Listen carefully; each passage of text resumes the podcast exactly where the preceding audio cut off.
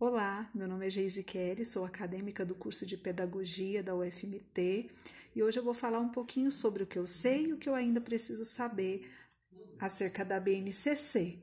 Então, eu sei que a BNCC hoje, nosso país, ela é uma base né, para toda a educação básica brasileira, desde a educação infantil até o ensino médio. E ela tem o objetivo de acabar com a desigualdade na, na educação básica no nosso país.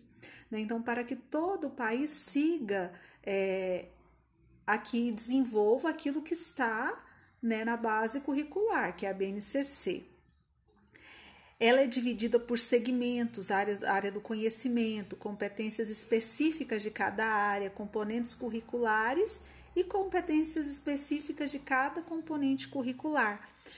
É, então, eu conheço mais profundamente a, a parte né, do, do ensino fundamental 2 na disciplina de língua portuguesa, porque eu trabalho é, do sexto ao nono ano, então eu, eu trabalho com a BNCC para os meus planejamentos, é, utilizando mais essa parte da BNCC.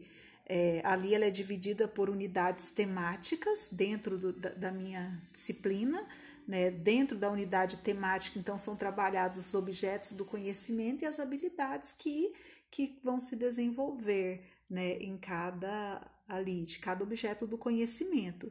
Eu ainda preciso saber muito né, sobre a base, sobre a BNCC, no que diz respeito principalmente à educação infantil, ensino fundamental dos anos iniciais, que é a área para a qual estou me formando, né, conhecer ali as, todas as áreas do conhecimento, bem como as habilidades que eu preciso é, trabalhar na educação infantil e nos anos iniciais do ensino fundamental.